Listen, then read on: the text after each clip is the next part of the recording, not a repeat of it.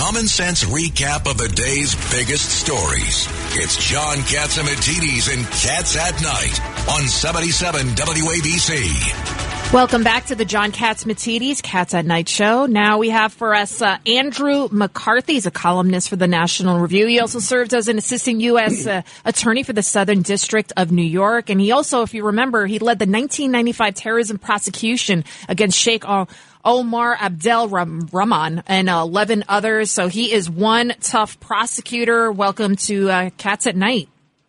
Nice to be with you all. Andy, if I could just interrupt, this is Pete King. You're the greatest prosecutor we ever had. Nobody knows more about terrorism than you do. I just want that on the record before um, we go anywhere else. Pete, Pete, come on, you say that to all the prosecutors. No, only you, only you, Andy. You're the, you're the guy I rely on. Andy, it's uh, it's great to be with you. Andy, it's Richard Weinberg. How are you? I I'm doing great. How are you, Richard? Good. I just want to ask you. You've been following the uh, the hearings for Judge Jackson's uh, nomination to the United States Supreme Court and you had an interesting uh, column in the National Review. Would you tell the listeners about the, your theme, which is the right reason to oppose her, as opposed to the other collateral noise that's going on? Yeah, I, I really think that there's a record that should be explored with respect to uh, Judge Jackson. Uh, that she is a radical thinker out of the mainstream and won't faithfully uh, apply the law as opposed to uh, legislate from the bench. And I think that rather than home in on that case and try to make it, we've had a sideshow about child pornography, which is an area, particularly when we're talking about the low spectrum of those offenses, which involve people who consume images of child pornography. So now we're not talking about people who abuse children or force children into pornography. We're not talking about the production end. We're talking about the people who watch the images, the, the videos and the images. Um, the whole hearing, as presented by the Republican side, including a lot of guys who I like and, and usually agree with on stuff, has just been a circus.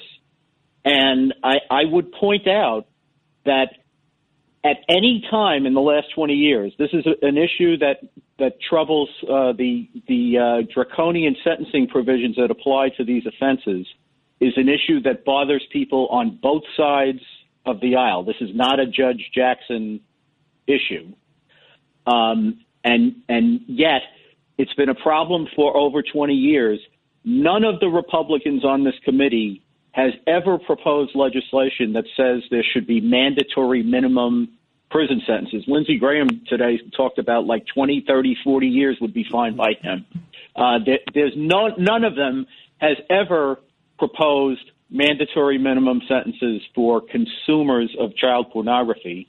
And I would just add that the theory by which, uh, under which we prosecute these people and criminalize their behavior, even though they haven't themselves abused anyone, is that they create a market, um, and without their consumption, there wouldn't be as much child abuse because there wouldn't be the incentive to produce it. I, I, that's fine, I get that, but I would point out that the Justice Department does not prosecute people who possess simple possession of narcotics even though they, in the very same way, drive the market of drug trafficking. I agree with you. I so think I think your point is very well taken. They're getting involved in these collateral issues, and the real point is what kind. She, this is a young person; she can be around for decades. How is she going to influence the the flow of court decisions when she's totally against the Scalia doctrine, you know, of original interpretation, where you're supposed to apply the law and interpret the law as it was written, as opposed to your own views of public policy or ideology. And again, we're speaking with uh, Andrew McCarthy of the National Review. And t- to the judge's point and your point, Andrew, this is Lydia Serrani. You can clearly tell who she is beholden to. The fact that Senator Blackburn asked her a simple question, what is a female? And, and she couldn't answer it. Well, actually, she wouldn't answer it because she didn't want to upset the woke, the woke hypocrisy, the woke, the woke people. Yeah, and, and here I was sitting watching the hearing all day and hearing one person after another after another say that this was an iconic historic moment because she was the first black woman exactly to get on the Supreme Court. And then we get to the end and she can't tell us what a woman is. So mm-hmm. all I can say, and Pete will appreciate this in particular, you know, I'm from the Bronx. so I sort of figure I know what a woman is, what a boy is, what a girl is, but I can't. I can't speak for what happens to the brain if you if you send it to Harvard for seven years. Right about that. Andy, going forward, uh, just as lawyers, I, I, look forward to the uh, uh, confrontations or debates between Amy Coney Barrett and Justice Jackson. I think that should be interesting. Two basically young women with, uh, I think, very sharp ideas, sharply divergent ideas, and it should be good.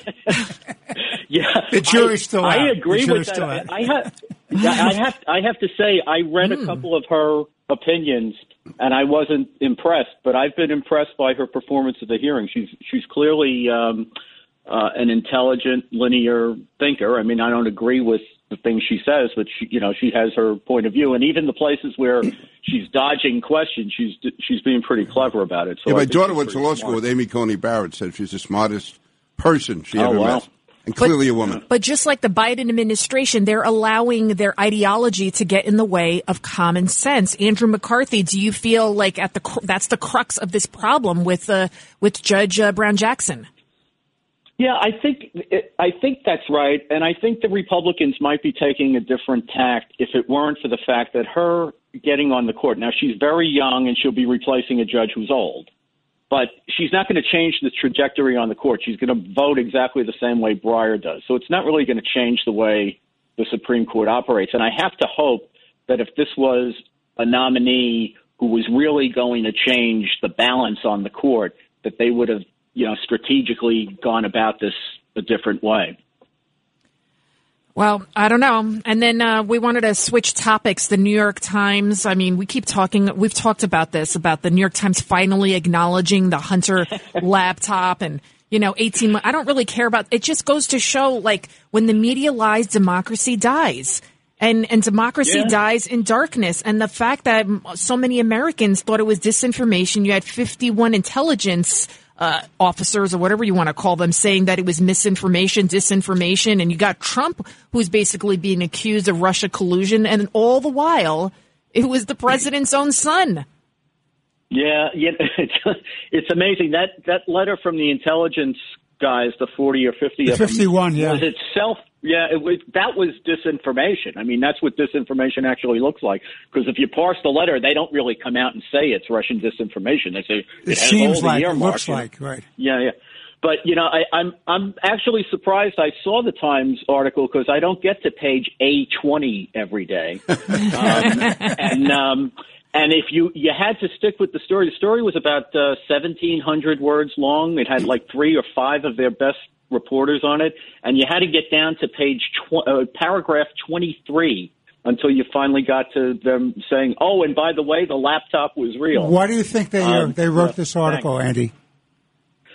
I suspect that there's uh, there's probably you know they seem to be pretty well informed on what's going on in the Justice Department. There's a lot of information in the article about what the Justice Department is doing and thinking in the case. Oh. So I suspect that they think that uh, something's going to pop in the way of charges or, or CYA. some kind of developments.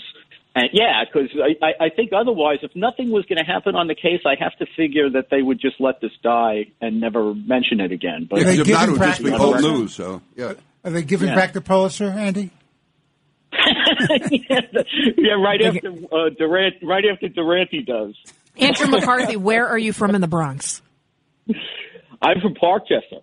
And I'll, t- I'll tell you, we had a we had a great. Uh, I was I was in the Bronx over the weekend because uh, we had a great uh, Cardinal Hayes Hall of Fame dinner. I went to Cardinal Hayes. My husband went to Cardinal Hayes after he got kicked oh. out of uh, some other Catholic school.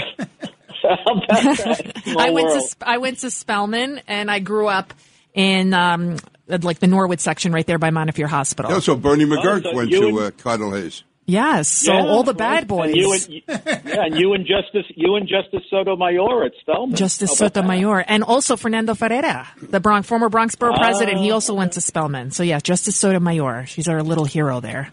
And now Lydia Serrani. Now Lydia Serrani. No, thank you so much, Andrew McCarthy, for all your wisdom, all your writings, and uh, you know, keep on telling the truth. That's all we can do, right? Great to be with you. Great talking so with you, Andy. Thank okay. You. Thank well, you. we have to go to break because the control room is waving at me, Kevin Perez there. So when we come back, Charlie Gasparino will be right back.